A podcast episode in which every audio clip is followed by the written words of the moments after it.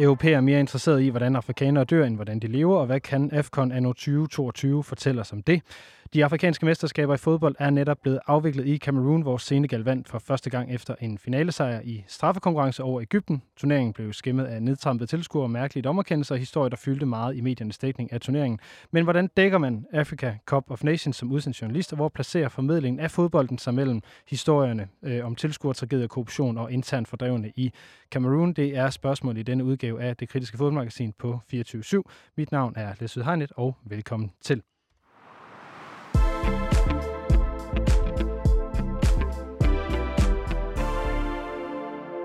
Buster Emil Kirsner, hvilken historie fra det nyligt afsluttede AFCON øh, vil du mene er historien om årets turnering?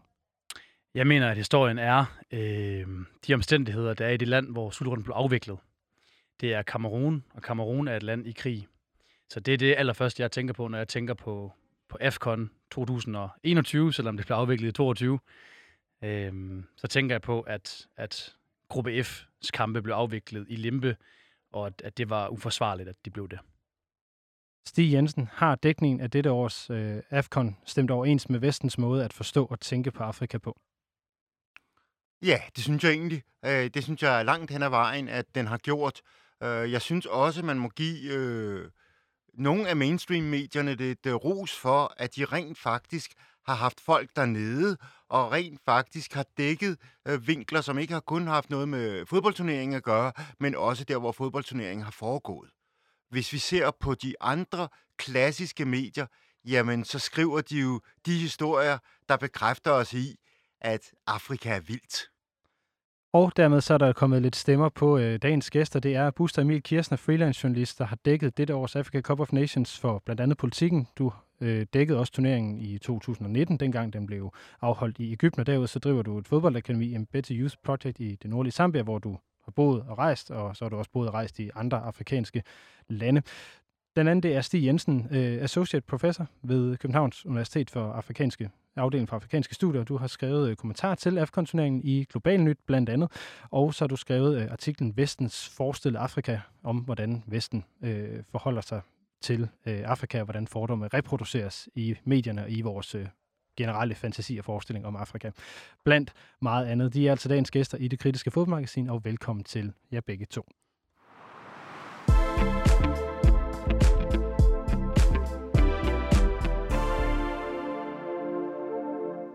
Coupe d'Afrique des Nations, eller Africa Cup of Nations, blev afsluttet 6. februar 2022 med Senegals første sejr nogensinde i turneringen. En sejr, som blev behørigt fejret til pressemøder og hjemme i Dakar. Turneringen blev undervejs på kuriositeter, som en dommer, der fløjtede kampen af for tidligt hele to gange. Den første kvindelige dommer og dommerteam i en afrikansk turnering.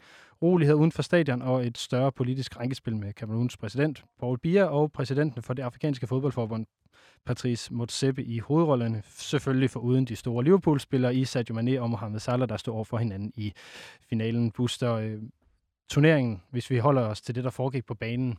Hvordan, øh, hvordan var turneringen rent fodboldmæssigt i år? Øhm, godt spørgsmål. Altså, det kommer meget på, hvem du, hvem du spørger. Nu spørger du mig. Øhm, det er ikke øh, så kvalitetsbækket fodbold, som det man kan se i Europa, som det vi så øh, har set her i midtugen øh, under Champions League. Det, det er jo selvsagt. Øh, især den første tredjedel af turneringen var, var drøn kedelig for at være ærlig. Der blev scoret rigtig få mål. Øhm, og det kan selvfølgelig, selvfølgelig skyldes flere ting. Øh, mange peger på, at øh, spillerne blev øh, tilladt rigtig, rigtig sent hen i processen og, og blev tilknyttet landsholdene. Det var sådan, at de europæiske klubber fik lov til at holde på de afrikanske landsholdsspillere helt indtil den, den 3. januar, kun seks dage før, før åbningskampen. Og at man måske derfor øh, ikke havde tid til at forberede sig og valgte en mere defensiv, øh, mere defensiv udgangspunkt. Øhm, der var gode kampe, der var dårlige kampe. Altså, øh, jeg synes, at, at turneringen blev gradvist mere spændende. Øhm, som man også ser i andre slutrunder, hvad enten det er Sydamerika eller Europa, så er der jo rigtig, rigtig meget på spil for de her nationer. Og så er man måske, måske ikke så tilbøjelig til at åbne sig op øh, på banen, øh, stille sig langt frem, men i højere grad øh, interesseret i øh, en, en, en stram defensiv. Øh, så det er bare den der også præg af. Og Ægypten, som jo kom i finalen, øh, de spillede en meget destruktiv form for fodbold. Øh, så for fodbolden, så den skønhedsværdi, så var det, så var det meget fint, at Senegal lige vandt. fordommene om øh, afrikansk fodbold øh, og om AFCON som, som slutrunde er jo, at den typisk bliver spillet på stadions med dårlige baner. Så øh, var det muligt at lave en, en lige aflevering langs jorden? Det kommer meget an på, om man spillede i Yaoundé eller i Douala. Douala, the, the commercial capital of Cameroon, der var banen på Japoma Stadion rædderlig. Den var dårlig. Øh, holdene klagede over den. Jeg var selv nede og, og gå lidt på den. Øh, jeg ved ikke, om jeg havde fået lov til det, men jeg gjorde det i hvert fald. Og, øh, og den var ret sløj. Til gengæld så snakkede de om, at banen på Amadou Ahidjo Stadium i hovedstaden, det var blandt Afrikas bedste. Og jeg synes måske, at når vi snakker om banen, eller banerne, at det er så en pointe. At det jo samme eksisterer. Det samme eksisterer, at der under den her slutrunde har været var, har været en hel masse øh, fremragende elementer, øh, når det kommer til afviklingen, og der også har været kuriositeter, og der også har været kritisable forhold. Og det er jo i virkeligheden det, jeg som regel forsøger at argumentere for, at vi skal huske at inddrage begge dele i vores Afrika-formidling. Både det sjove, skøre, men så sandelig også det seriøse, øh, de seriøse elementer. Stig, når, når du har kigget på den her øh, turnering ud fra et forholdsvis fodboldperspektiv, hvor, hvor er lighederne så mellem øh, AFCON og en, lad os sige, EM, der blev afviklet i blandt andet i Danmark her sidste sommer? Altså, jeg synes, øh, lighederne er, hvis vi tager det, som Buster også havde fat i, øh, spillet på banen, så synes jeg faktisk, at de er nogenlunde lige kedelige, hvis vi snakker om de sådan gruppekampene øh, over en bred kamp. Og det synes jeg er... Og det er også en udvikling, jeg har set i afrikansk fodbold, altså i de her slutrunde fodbold, gennem de seneste årtier. Det er sådan set, at, øh, at de spiller nogenlunde de samme systemer, som øh, hold gør andre steder i verden.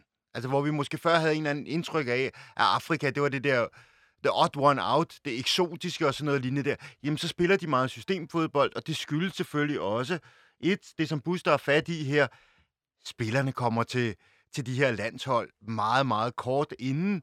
Hvis du skal være succesfuld, når du skal spille fodbold, jamen så skal du have en stærk defensiv. Ikke? Det vil sige, de pakkede sig ned, og når man så de der kampe, jamen så stod de jo og lossede for forsvaret op til et par angriber, der løb lidt der efter bolden og sådan noget. Ikke? Så det vil jeg sige, det, det har været en del af det. Så vil jeg også sige, det skyldes også, at der er rigtig mange europæiske trænere, der har været omkring ikke kun landshold, men også klubhold. Og det betyder også noget. Så betyder det når selvfølgelig du, når også du, skal noget. lige høre, når du siger landshold og klubhold, er det så afrikanske landshold og klubhold? Ja, afrikanske landshold og afrikanske klubhold. Ikke? Øh, og det betyder også noget i forhold til, hvordan der bliver spillet, hvilke systemer der er. Så betyder det faktisk også noget. Og her synes jeg, der er variation fra landshold til landshold. Det vil, det vil ikke gælde det her, jeg siger her for det etiopiske landshold for eksempel. Men, men ellers er der jo nogle af landsholdene, hvor der er rigtig mange spillere, der spiller i Europa. Så de er også vant til nogle, og nogle af dem har også meget, meget høj status. Det vil sige, de har også, de har også indflydelse på, hvad er det for nogle systemer, der bliver spillet. Så det, jeg sådan set ser over en bred kamp, det er, afrikansk fodbold på banen minder mere og mere om det fodbold, vi ser alle mulige andre steder. Så kan der være kvalitetsforskel, som, som Buster også havde i gang i, i forhold til det, og så Champions League for eksempel. Ikke? Så det synes jeg, at det er der, hvor der er sket. Der er sket sådan en udjævning. Der, hvor det ærgerligt er sket, hvis jeg nu skal pakke det ud, ikke? det er jo på stadion. Ikke? Altså der, hvor vi kan se, det er jo ikke kun den her slutrunde her. Øh, men det er også slutrunden i Ægypten. Det er også slutrunden i Gabon. Det er også slutrunden i Ekvatorial Guinea. Alle de her steder har der været meget, meget få fans på grund af nogle betingelser øh, med turneringerne her. Og det har gjort, at den fest, som vi for eksempel havde, da det var i Burkina Faso, ikke? hvor alt bare var på den anden ende og sådan noget lignende, den er der slet ikke på samme måde. Og det synes jeg er utrolig ærgerligt. Buster, øh, nu, eller nu kommer Stig lidt ind på, hvad det er, der er forskellene på, Mm. øh, på, de europæ- på en europæisk turnering og på, på AFCON. Hvordan oplevede du forskellene øh, på, på AFCON og så på, på at følge det EM?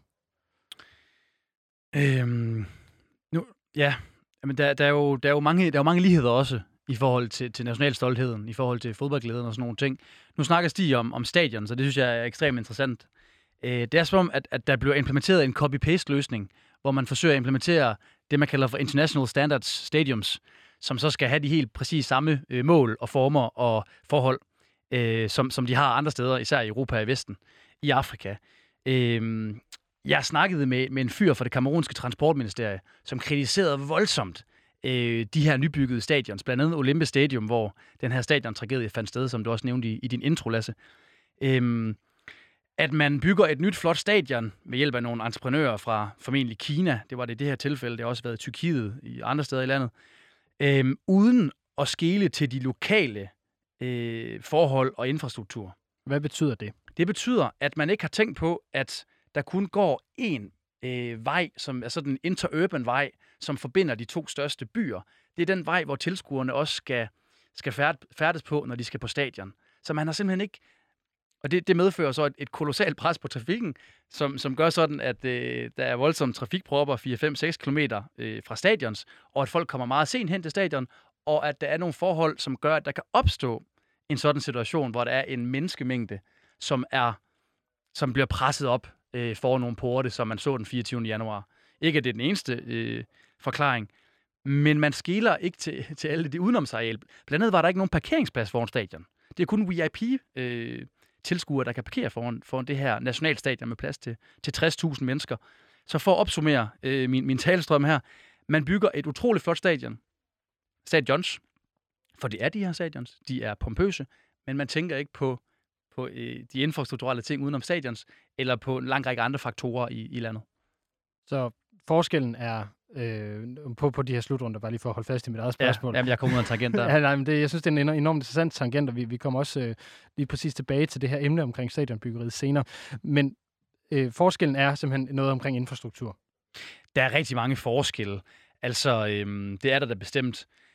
Øh, Ja, altså, og det er også, hvilken, hvordan skal jeg gribe fat i spørgsmålet? Fordi, ja, altså... det, men så lad, lad, lad mig prøve lige at skyde den over til, til, til Stig, så, så får du nogle, nogle mere generelle spørgsmål på det her med at, at være dernede og være journalist, fordi det er egentlig ret nysgerrig på, hvordan i verden det mm, foregår. Mm.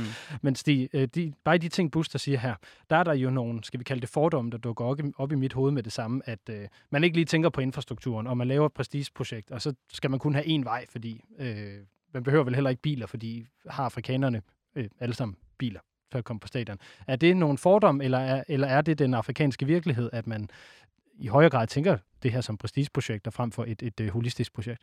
Jamen, øh, det er jo meget, når vi laver udviklingsprojekter i, i, i Afrika generelt, så laver vi nogle projekter, hvor vi, øh, hvor vi fokuserer på en specifik ting. Det vil sige, at vi fokuserer sådan set primært på at bygge et stadion.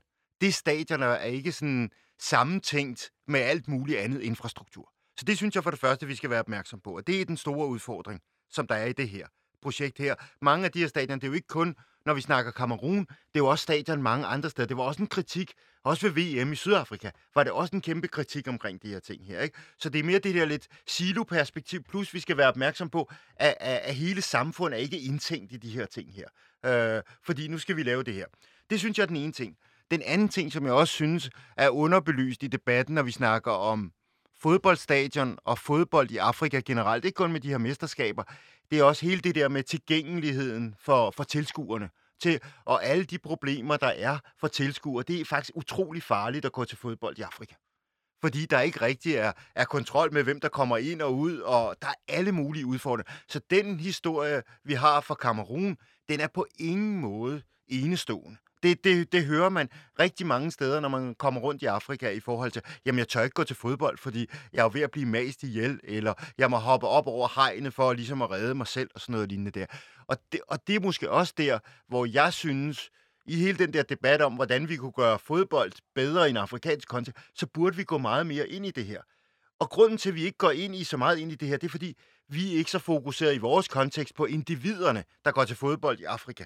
Hvor i vores egen kontekst, jamen så betyder individerne rigtig, rigtig meget. Ikke? Og i de samfund der, altså de forskellige afrikanske samfund, som Kamerun og sådan noget lignende der, jamen så betyder de der enkeltpersoner, det betyder dybest set heller ikke særlig meget. Så man har heller ikke nogen myndigheder, der på en eller anden måde kobler op på de her ting her. Den, øh, det her med, med, med livs betydning, den, øh, den kommer vi også til tilbage til i forbindelse med de her, de her stadionsbooster. Lad os lige prøve at hoppe tilbage til det her med at være journalist og dække den her øh, turnering. Øh, jeg blev lidt nysgerrig på sådan noget altså, helt lavpraktisk som billetter. Hvordan får man billet til en kamp i Cameroon? Når, når man er journalist... Ja, så, lad os bare, lad os bare ja, tage den. Når, når, man, når man er journalist, så, øh, så er man så privilegeret, at man har sådan et øh, akkrediteringsbadge. Så man søger simpelthen på forhånd om akkreditering via det afrikanske fodboldforbunds hjemmeside, og så går man ned, og så går man ind i et stort aflangt telt, og så er der øh, en masse plastikstole, så sætter man sig ned på en plastikstol, og så får man udleveret sin, sin akkreditering. Og den er simpelthen adgangsgivende. Det er så mange ting, den her akkreditering. Øh, vi hvad, oplevede, hvad giver den adgang til, eksempelvis? Jamen, øh, vi oplevede jo øh, på daglig basis, hvordan at ved at vise akkrediteringsbadget, når man sad i en taxa, jamen, så ville øh, militæret fjerne den vejbom, der var, og så kunne vi køre uforstyrret og alene på en ellers lukket vej.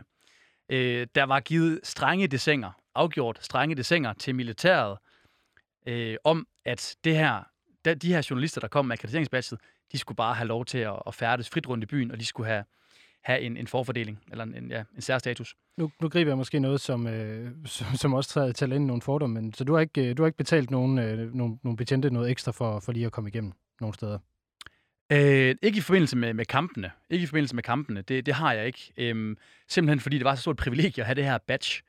Øhm, du spørger om billetter. Øh, billetter var generelt ret dyre, og det har også været en del af forklaringen på, hvorfor der ikke har været øh, så mange tilskuere til nogle af kampene at øh, de billigste billetter blev solgt for omkring øh, 30-60 kroner. Det var det billigste sådan prisniveau.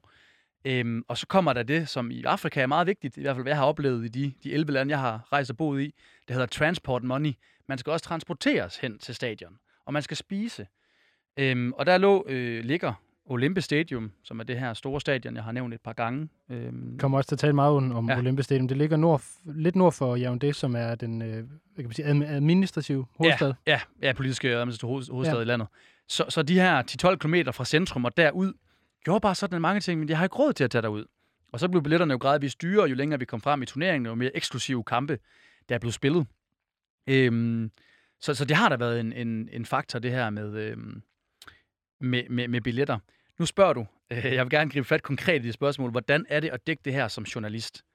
Og det er der mange, der har spurgt mig om, og det er jo et sam, samsur... Hvad, hvad fortæller du så hvad, meget noget andet nu, end du plejer at sige? Nej, nej, jeg, jeg vil gerne opsummere præcis, hvad jeg siger. Men jeg plejer at sige, at det er et samsurium af modsatrettede følelser.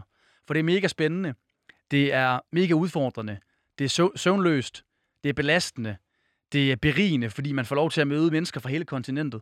Så det er, det er at dække de her, de her mesterskaber et eventyr i sig selv på, fra et personligt perspektiv. Fra et journalistisk perspektiv. Synes jeg godt, det kan, være, det kan være svært. For der sker nogle ting, som er meget anderledes, end hvad der sker derhjemme. Og det vil man gerne sammenfatte, fortælle om. Men man har ikke lyst til at latterliggøre, stereotypisere øh, Afrika. Vil du men, komme, men, kan du komme med et eksempel på, hvad det kunne være? Et, et rigtig, rigtig godt eksempel, det er uh, Gianni Sikaswe, sambisk fodbolddommer og tidligere VM-dommer som øh, fløjter af for tidligt i en kamp. Øh, Tunesien Mali. To, Flot, gang, to gange. To gange. Fløjter af først, så vidt jeg husker, omkring det 85. 86. minut, og så igen... 10 sekunder før tid. 10 sekunder før tid. Hvorfor gør han det?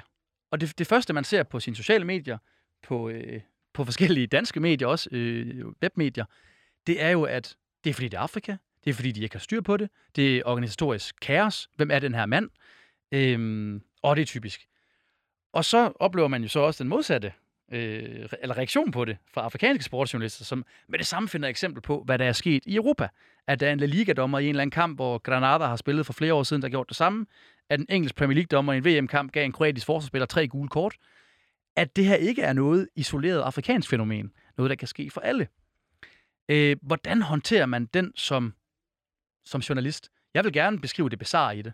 Men jeg, jeg risikerer, at nyhedsmodtageren griber fat i det og får bekræftet sin fordom om, at Afrika er bizart. Vi, øh, vi hopper lige videre lige om et øjeblik til, hvordan man så rent faktisk øh, prøver at skrive det her. Jeg vil lige høre en anden ting. Øh, var du ude i Limpe og se kampe? Jeg var i Limpe, men jeg så ingen kampe der. Nej. Hvordan, er, hvordan var Limpe? Det er jo et øh, sted i den, i den vestlige del af Cameroon, der er, som jeg har forstået det, internt fordrevne ja, i, i, i området. Rigtig er, der, er, der, er der også det, man vil kalde det sted krig i området? I Limpe er der ikke krig, men øh, der er krigslignende situationer. Og grund til, at jeg siger det, det er, at der 20 km øh, nord for Lempe ligger en by, der hedder Bøjer, hvor der er jævnlige angreb, kidnapninger osv. Øhm, Lempe, hvis jeg lige skal lave sådan en miljøbeskrivelse af, af byen Lempe. Lempe er, er tungt besat af, af militæret. Soldater, der patruljerer rundt omkring. Øhm, I Lempe er der også ret store øh, olievirksomheder. Der er også en havn, som centralregeringen er rigtig, rigtig interesseret i at, at beholde og holde sikker. Så, så Limpe er et område, hvor du ikke kan gå 10 meter uden at møde en øh, militærbetjent. Og øh, her har hele gruppe F fundet sted. Mauritanien, Mali, Tunesien og Gambia spillede deres kampe, og der var også et par, et par knockout-kampe der. Øh, det i sig selv, synes jeg, er kritisabelt. Øh, 20 km nord for, for Limpe, der ligger byen Boya. Her har to ud af de her fire hold fra gruppe F trænet. De er altså trænet i en by, hvor der foregår angreb, der foregår kampe mellem separatister og øh, regeringsherren. Også under slutrunden øh, blev der dræbt en, en, en landmand og en taxichauffør, som, som blev fanget i, i krydsilden mellem, mellem de her to krigende parter. Øh, så det er den kontekst, turneringen er blevet afviklet i. Nu, nu krigen er sådan lidt øh, henkastet, men det er jo dybt, dybt tragisk. Jamen, det er nogle gange, så ved man vel heller ikke, hvad man skal, hvad man skal grine eller græde med sådan en situation. Det, nej, især når man tænker sådan helt logisk, hvordan, hvorfor spiller de fodbold der?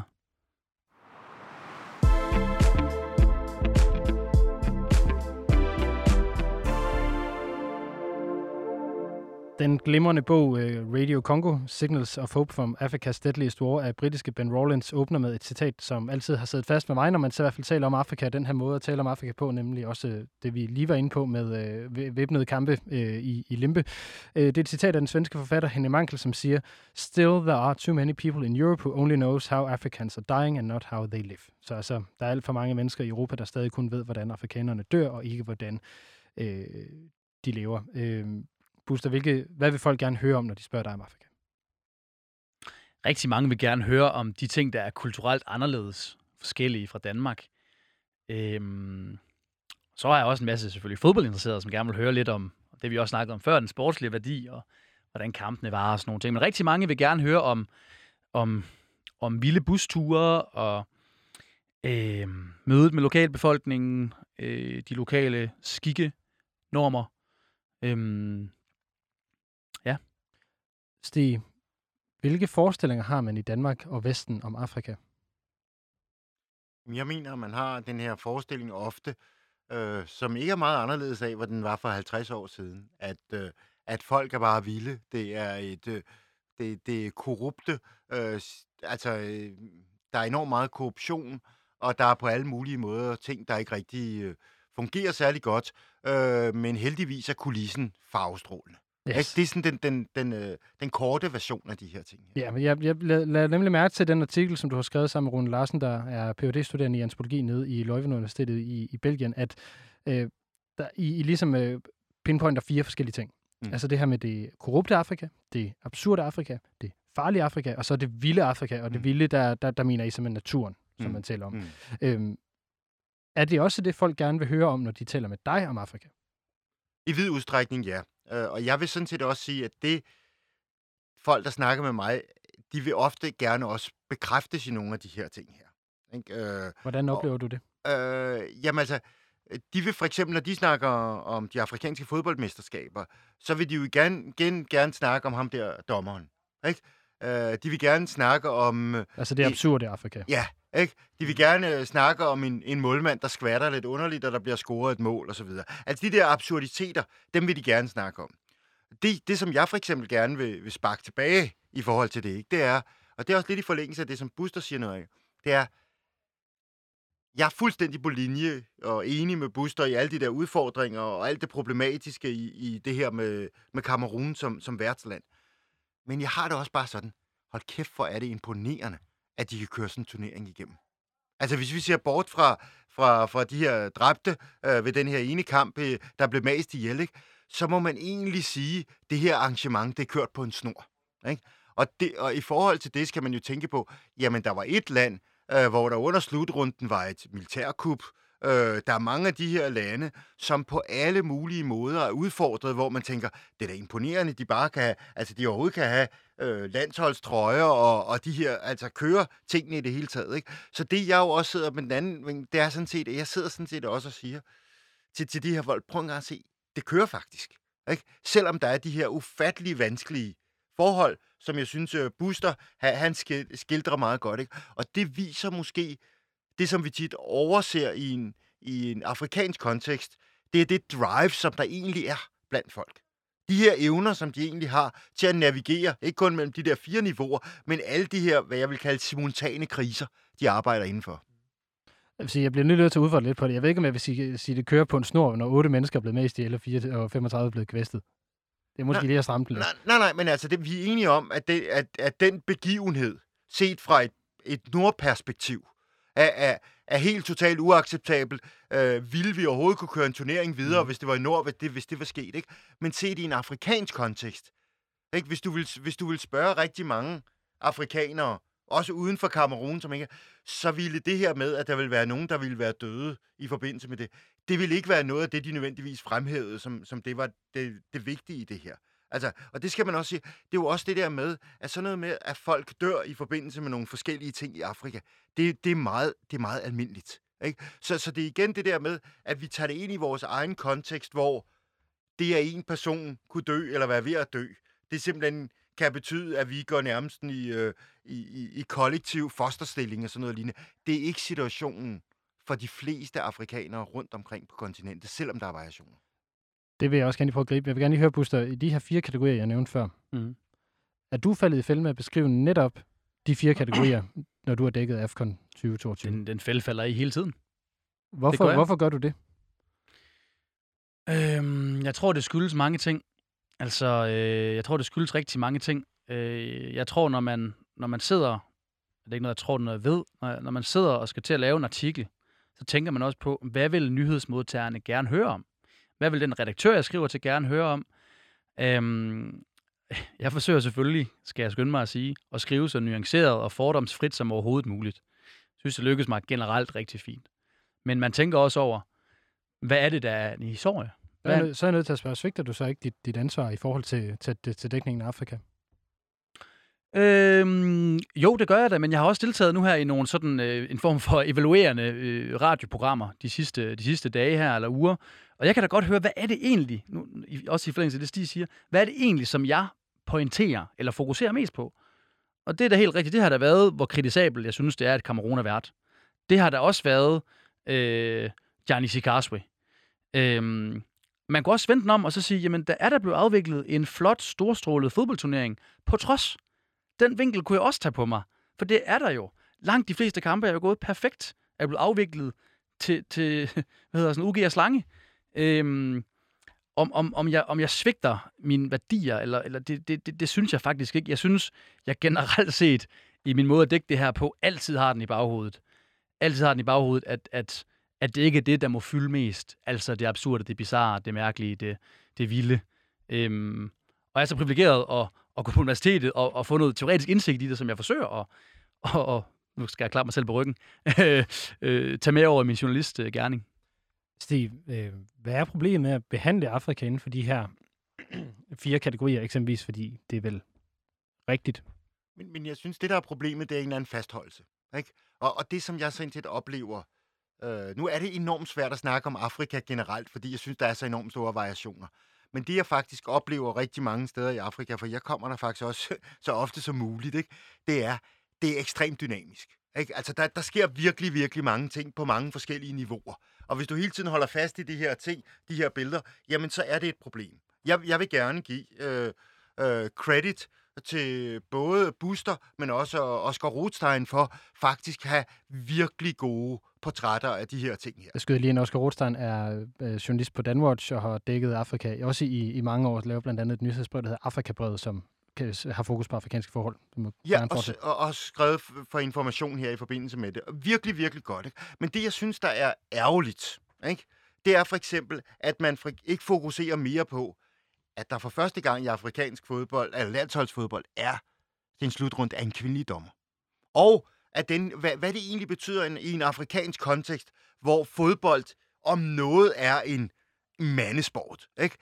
Der kunne det være rigtig, rigtig spændende, ligesom hvad det nu det hedder, at, at, at få meget mere frem omkring de her ting, hvad, hvad, hvad er det også, der sker på den scene der, der gør, at der faktisk er en kvinde, der er kvalificeret til det, og faktisk gør et godt stykke arbejde i forhold til det. Det, det synes jeg er ærgerligt. Ikke? Så synes jeg også, at det er ærgerligt, at vi ikke bruger mere tid på ligesom at fortælle historien om nogle af de her overraskelser. Og hvad de her overraskelser egentlig er. Altså, altså komorerne, ja. komorerne for eksempel hold da magle, en fed historie med Komorerne, ikke? Altså et land med, eller en øgruppe med øh, omkring en million mennesker, måske lidt mindre, hvor man har været, været hentet spillere forskellige steder i Europa og fået sat et hold sammen, og, og så går de kunne hjælpe med videre, ikke? Men man kunne også fortælle den der historie med Komorerne af, jamen det er jo dybest set fire øer, hvor den ene af dem faktisk er et fransk departement, ikke? Øh, og, og, og hele det der spændinger mellem, og den der koloniale fortid og sådan noget lignende, som også kunne have været sindssygt interessant at få bragt i spil. Så jeg synes, der,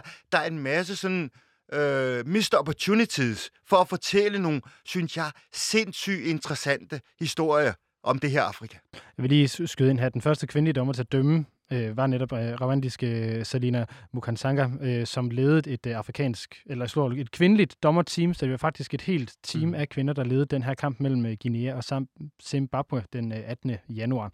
Øh, Buster, har du skrevet om, om, om komorerne og om, om, hvad hedder det, øh, Salina? Jeg har skrevet om komorerne. Jeg har skrevet om lilleputterne, og øh, vi har fået det har fået spalteplads i politikken. De små nationer, Gambia, Ekvatorial Guinea, Komorerne, øhm, og så videre. Der har været flere flotte overraskelser. Øh, Malawi gik også videre fra puljen og, og gjorde, det, gjorde det godt. Øhm, når jeg sidder øh, foran mig med min øh, computer og skal til at skrive en artikel, har de her 12.000 tegn, øhm, så har jeg lyst til at skrive 120.000 tegn øh, og fokusere på alt muligt forskelligt. Og man er også nødt til at have lidt med om øh, situationen i, i, i Kamerun. Øh, Eto kender folk, han er blevet fodboldforbundspræsident. Hvad betyder det? Og hans samspil med præsidenten og regimet. Så er der også noget med kampene, og Mohamed Salah og Mané er der også. Der er så mange emner på og uden for banen. Øhm, jeg synes, jeg synes, det er ekstremt vigtigt som journalist og også som menneske at være selvkritisk. Jeg ville rigtig gerne have skrevet om hende den kvindelige dommer noget mere. For det var en historie, der fyldte meget. Og det var også en historie, der fyldte meget blandt afrikanske journalister, når, man, når, vi, når vi snakkede sammen i presserummet. Øhm, så, så det vil, man, der kunne man jo lave nogle ekstremt spændende vinkler, historier på det, ikke? Altså koblinger til, til Rwanda, og som jo er et, et land, hvor der sidder en masse kvinder i parlamentet, øhm, hvor de virkelig har, har været progressive på den front. Øhm, så så det, det kunne man jo lave en, en hel historie ud af. Øhm, du kan også have framet den i forhold til Danmark og sige, at der faktisk ikke har været et, et kvindeligt dommerteam i dansk fodbold endnu. Mm. Som eksempel. Jeg vil lige smide den over, så løfte spørgsmålet op på, på, på, på forskellige akademiske plan, og så sige, Stig, mangler europæer en evne til at forstå eller anerkende, at der simpelthen findes en anden kosmologi eller en anden ontologi øh, af verden i Afrika? Helt sikkert. Og jeg, og jeg synes sådan set, at det bliver... Jeg synes faktisk, at det i mainstream-befolkningen her, øh, der synes jeg, det bliver værre. Ikke? Jeg synes på den ene side, vi har nogle folk som Buster og nogle af de her journalister og nogle folk, der er meget oplyste, som gerne vil komme med nogle andre fortællinger. Ikke? Men i den brede øh, fortælling, ikke, så, så er det ikke det, vi gør. Og det, jeg faktisk synes, der er så interessant, og det er ikke kun inden for fodbold, ikke? Der, på den ene side, så, så efterspørger vi på en eller anden måde diversitet. Men på den anden side, så ser vi også vores værdier som universelle. Og det er det, det er det spændingsfelt, man hele tiden, synes jeg, navigerer indenfor. Ikke? Og, og derfor det, vi gør ofte, når vi, når vi forholder os til, og det gør jeg også selv i et vist udtryk, øh, forholder os til noget, der sker i Afrika, så projicerer vi jo også vores egne værdier og vores egne opfattelser af, af samfund og sådan noget. Og, og det er der, hvor vi misser ud. Det er der, vi misser ud, og på forståelsen af, hvad er det her, det har for en betydning. Ikke? Og det der med, de kvinde, med en kvindelig dommer, det er bare så vigtigt i en afrikansk kontekst, fordi det bare fodbold bare er sådan en kæmpestor mandeting. En større mandeting, end det faktisk er i en dansk kontekst. Ikke? Det, så gennembruddet er meget større. Mm. Er du enig i det, Buster? Fuldstændig enig. Fuldstændig enig. Øhm, man kunne også snakke om et, et vis selvbehag ved at blive bekræftet i sin fordom konstant, som styrker ens egen forståelse af ens egen kultur. Ikke? Altså, det er jo sådan en meget orientalistisk tænkning, at, at øhm, jo mere vi kan, jo mere vi kan, kan, kan snakke øh, bizart om, om, om de, de fremmede og de anderledes, jo mere fremstår det os selv som de normale. Øhm, så så det, det, det, det kan jeg sagtens, øh, det kan jeg sagtens under, eller skrive under på. Øhm, jeg vil lige prøve at smide, smide det her med, med forståelsen af liv ind. Altså nu, mm, vi smider et, ja. nu smider jeg et Stalin-citat ind, det havde jeg ikke lige regnet med at skulle, men det her med, at, øh, at, det, at det, 10 døde er en, er, en, er en tragedie, og en million døde er en, er en statistik, eller noget, noget af den stil, at 1000 døde er, er, en, tragedie, er en tragedie, og en million er en statistik, eller et eller andet. Øh, Stig, for, hvad er det, vi ikke, for, for at bruge det her med liv og død som et eksempel, hvad er det, vi ikke forstår omkring liv og livs værdi, når vi taler om Afrika? Det vi ikke forstår, som jeg ser det, det er, i vores kontekst, så er det øh, at folk dør, det er, det er en kæmpe tragedie, øh, som vi øh, mentalt skal arbejde rigtig meget med, øh, for ligesom at håndtere, og det folk er på vej til det, det er også virkelig noget, der er vanskeligt for os. Det vi bare hele tiden, det vi skal huske i en afrikansk kontekst, så er døden, det er nærmest en del af hverdagen. Ikke? Det, det er så tæt på for folk hele tiden. Øh, så derfor har de et andet forhold til det, at folk er døende, og det, de dør. Ikke? Og det betyder blandt andet, at i nuet er det noget, som er rigtig, rigtig alvorligt, som, sådan en, som en kollektiv ting. Men, men man kommer også ret hurtigt videre og accepterer, at døden er en integreret del af livet. Så derfor så rører det i godsøjen ikke øh, turneringen eller nødvendigvis Kameruns regering, at der er otte mennesker, der mister livet øh, ude for en Olympia Stadium. Altså, altså jeg, jeg vil sige det på den måde. At for de to, der virkelig betød noget for den her turnering, altså Kameruns præsident og øh, præsidenten for det afrikanske fodboldforbund, Mutsepe, det vigtige for dem, det er ligesom at køre det her arrangement fuldstændig strømlignet igennem.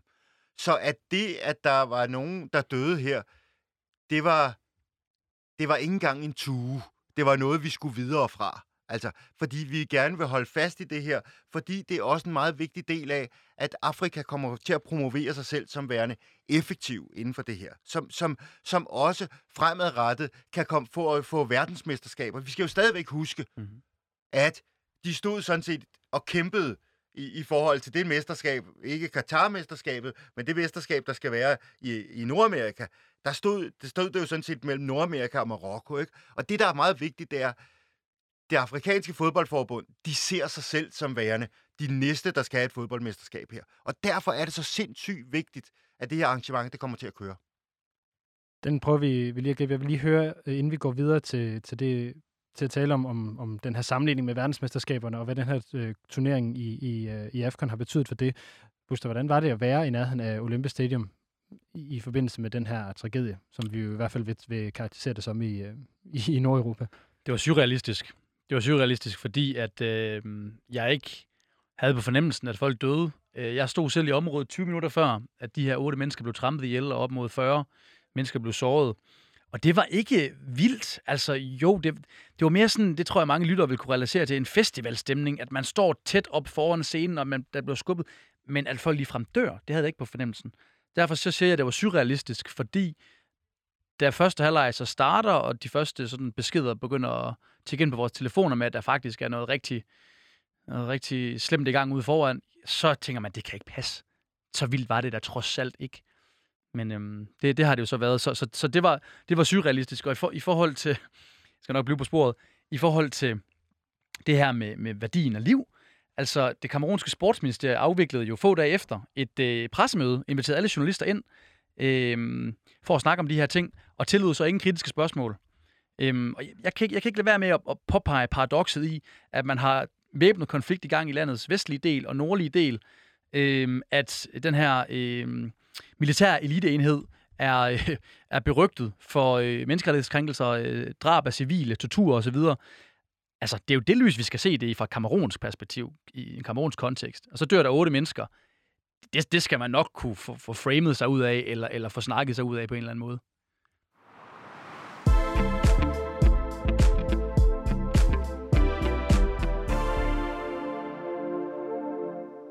værtskabet for AFCON 2021, som altså blev afviklet her i 2022, blev frataget Cameroon øh, op til turneringsstart i 2019, øh, hvorfor det blev flyttet til Ægypten, og at øh, for at Cameroon kunne få det tilbage, så øh, er hele kalenderen for turneringen blevet flyttet, så nu øh, har Elfenbenskysten skubbet sit værtskab et par år, og det samme har yderligere andre lande.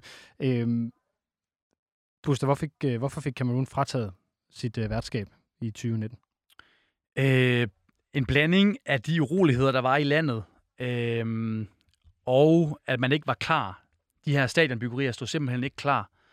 Øh, så det var, det var første omgang, og så skulle det være afholdt i 2021, og øh, så kom coronaen i vejen. Så det var sådan set i tredje forsøg, man, man endte med at, at lykkes. Og, og det har jo været nogle voldsomme investeringer for Kamerun, og Cameroon, Cameroon har gået og glædet sig til det, og det har været det her prestigeprojekt for, for præsidenten. Så nu skulle det bare finde sted, øh, uagtet at der har været de her problemer internt i landet. Øhm, så en blanding af øh, at kunne, altså politisk leg- legitimitet, og så de, de voldsomme økonomiske ressourcer, der, der er postet i det, den blanding gjorde, at nu skulle det simpelthen trumfes igennem. Øh, selvom at, jamen, hvis man kigger på landet, så har man måske tænkt, at, at her skal ikke spilles fodbold. Stig, øh, hvorfor har man så allerede fået det igen? Nu tænker jeg, at der måske er en lille forbindelse til øh, hvad det, Motsepe og det afrikanske fodboldforbund her. Altså, at man har fået det nu Ja. her. Ja, altså for det første, så, så er det klart, at, øh, at det har en betydning i forhold til, til den nye øh, præsident for det, for det afrikanske fodboldforbund. Men jeg tror også, at man skal være meget... Øh, man skal også godt vide, at, at Kamerun er faktisk også en, en stormagt i, i afrikansk fodbold.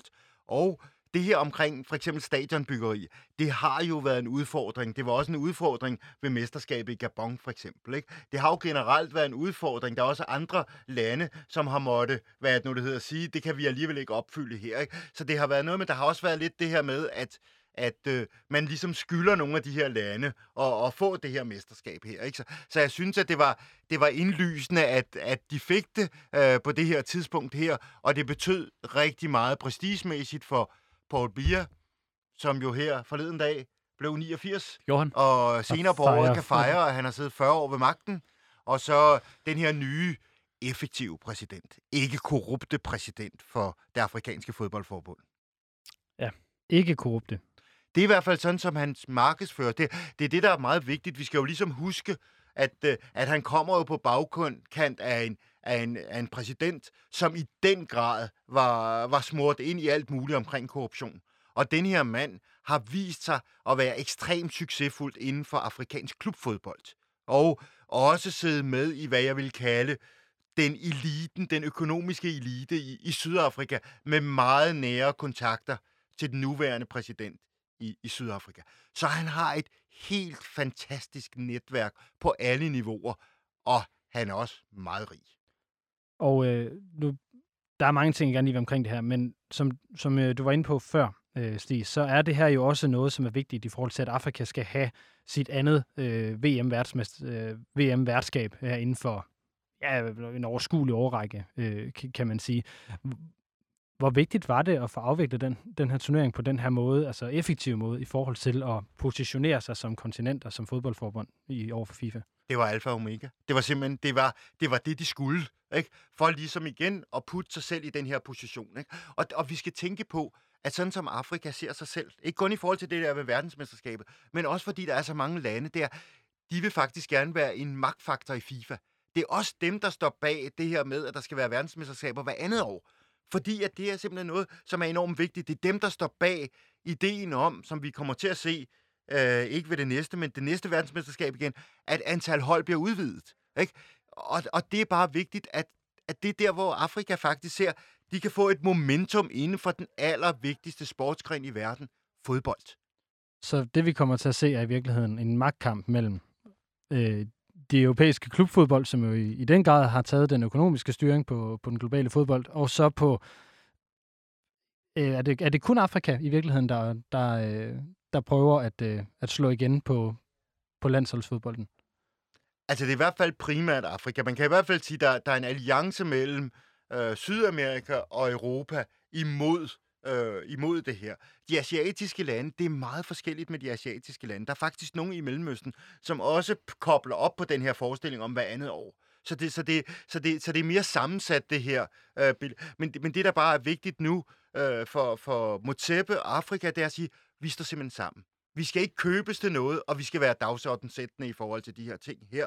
Og det er noget nyt i forhold til den måde, hvor de tidligere føler, at de er blevet brugt i andres dagsordner i forhold til deres ambitioner om at få verdensmesterskaber.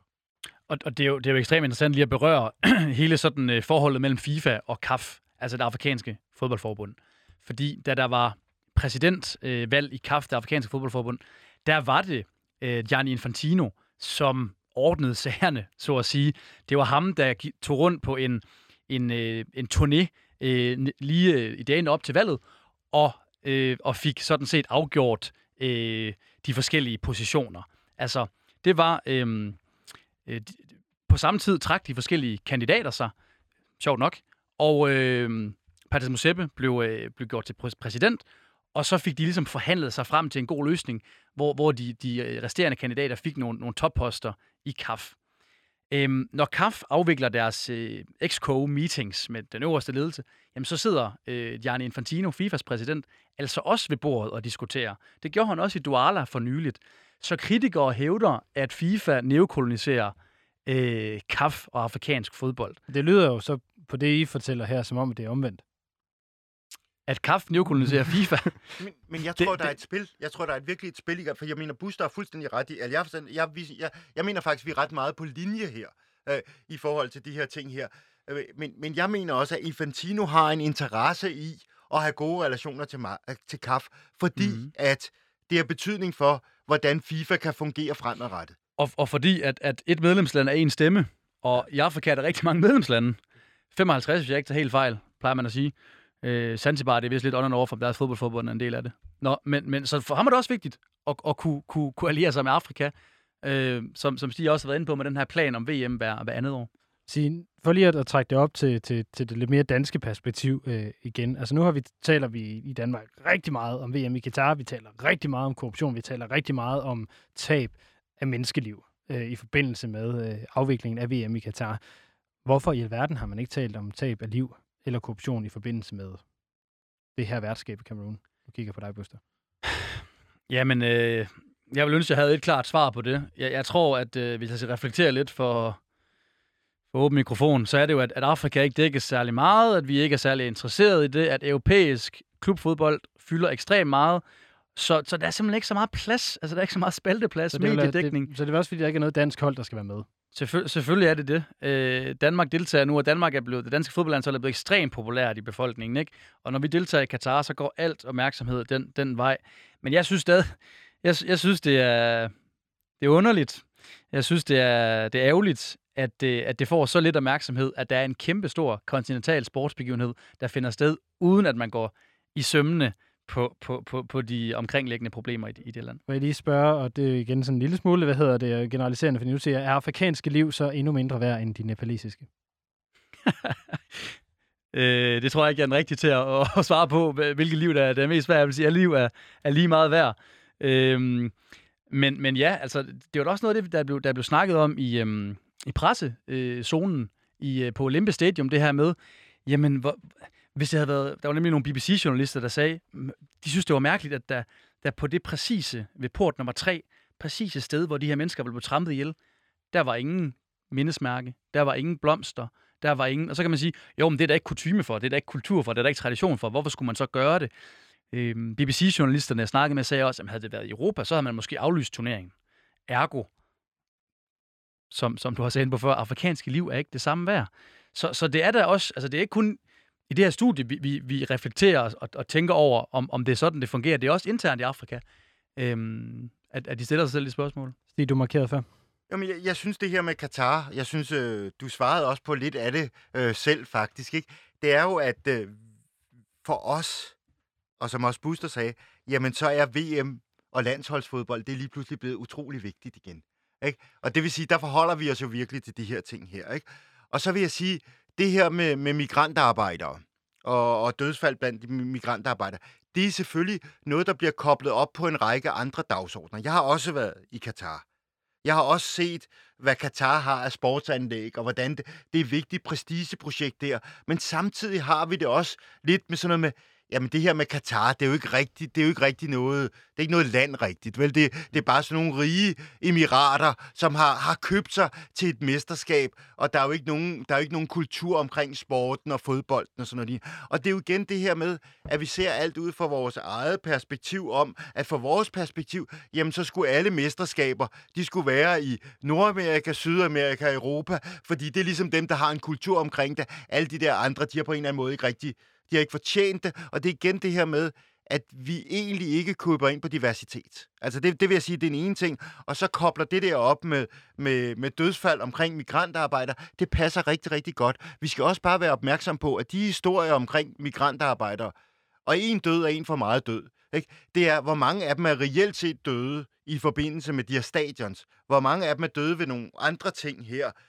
Og, og der tror jeg, at, øh, at at det er mest fordi, vi godt kan lide den der fortælling hos os selv over, at vi gerne vil kriminalisere et land som Katar. Øh, det, det tror jeg er en vigtig del af den her fortælling. Så vi er på ikke, ikke på samme måde interesseret i at kriminalisere et afrikansk land. Er det, nu er jeg nødt til at spørge, men, er det også de, fordi... De er jo i sumpen for pokker. Jeg var lige ved at sige det. Vi altså, det, det er jo, I vores forestilling, ikke, så er de afrikanske lande, det bunden af bunden. Ikke? Altså, så på den måde, at, at, så er det ikke, lige så, så er det ikke nogen, en, nogen interessant historie øh, i ret lang tid, at der er nogen, der dør i forbindelse med et eller andet i Afrika. Fordi det, altså, død og ødelæggelse er ligesom en, en del af det billede, vi har af Afrika. Ikke? Hvor, hvor, hvor det her med, med Katar-konteksten, ikke? Det er på alle mulige måder noget kedeligt noget. Ikke? Vi kan heller ikke rigtig se os selv komme ned til nogle mesterskaber, hvor vi ikke må drikke øl, øh, og der er heller ikke prostitueret, og, og, og der er ikke alle de der andre ting, som vi ser omkring en god fest. Ikke? Altså, så på den måde, så er det bare en... Det der i Katar, det bliver en fest med mere end trukket håndbremse. Uden benzin og det der. Ikke? Så derfor gør vi alt for ligesom at sige, det bliver bare noget skidt. Så vil jeg lige vente om, så vi vender den positivt, Buster. Var det her sådan i, i Cameroon en fest uden trukket håndbremse? Ja. Når vi vågnede om morgenen, så var det til lyden af Vuvuzela skrål øh, på gaden. Øh, Cameroon er et voldsomt splittet land. Øh, I Cameroons største byer, som er frankofone, der var det en kæmpe, kæmpe fest. Det var det. Der var, der var, der var fuld knald på, og befolkningen gik virkelig op i de her kampe. Øh, og i, i, det kan godt være, at, at billetterne så til stadion var så dyre, at, at nogle af tribunerne var tomme, men når man gik ind øh, centralt i byerne, så var der jo kæmpe folkefest. så, så det var i den grad øh, en fest, som vi ikke heller ikke så for to år siden i Cairo, hvor, hvor festen druknede lidt i den her enorme by. Øhm, så, så ja, det, det, jeg, jeg, jeg følte egentlig ikke, at, at håndbremsen øh, var der. Øhm, men igen, det kommer an på, hvorhen man spørger. Fordi rejser du få 100 km vestpå, så havde separatistgrupper opfordret til boykot af mesterskaberne øh, og folk havde fået at vide, at de skulle ikke se kampene. I hvert fald ikke Kameruns kampe, eller The French Republic, som de kalder dem. Øh, La République. Øhm, så så, så det, det, åh, det kommer ind på, hvorhen man spørger, og jeg er jo, jeg er jo, jeg er jo ret meget på samme hold som, som Stig, når det kommer til det her med vores skildring af Katar, som jeg synes minder om et selvbehag, øh, når, når, når vi skildrer det. Øhm, og det, det er der også, der kan vi jo også henvise til, til forskning. Øh, DIS har lavet, har lavet noget forskning, øh, som, som konkluderer, at, øh, at, at, at den generelle mediedækning er måske lidt overdrevet i forhold til de reelle problemer, landet står overfor. Altså Katar, tænker jeg på. Ja. Stig, det sidste spørgsmål i, i den her udsendelse, det får du. Øh, har den her F-kontonering lært os mere om, hvordan afrikanere lever, end om, hvordan de dør? Uh, hvor er det et svært spørgsmål, ikke? Godt spørgsmål. Fedt spørgsmål. Men, men jeg synes faktisk, at øh, jeg synes faktisk, at den har lært os mere om, hvordan øh, folk lever øh, på grund af den dækning, der har været af nogle af de her folk her, så synes jeg faktisk, vi har, vi har haft mulighed for at få et meget mere nuanceret billede af, hvordan folk lever. Men en del af at leve i en afrikansk kontekst, er altså også at dø. Og man kan dø, når man går til fodbold. Og, og det, at man dør i forbindelse med en fodboldkamp derinde, gør bare, at man spiller videre i kampene. I modsætning til en dansk kontekst, når en fodboldspiller falder om, og er død i nogle minutter, så snakker man om kampen overhovedet kunne spilles videre, og, og alle de her forskellige andre ting. Så den viser også, synes jeg, at det her med liv og død er bare meget forskelligt, om det foregår i Kamerun og i Afrika, eller om det foregår i en dansk kontekst.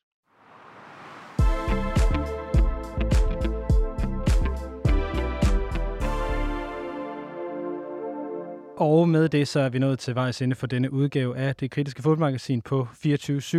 Øh, mit navn er Lasse Udhegnet med mig i studiet i dag. Der har jeg haft Buster Emil Kirster, der blandt andet har dækket AFCON 2022 for blandt andet politikken, og vi har associate professor ved øh, KU, Københavns Universitet, øh, Stig Jensen, der er ansat ved Center for Afrikanske Studier. Tusind tak til jer for at have været med i dag. Det var så lidt.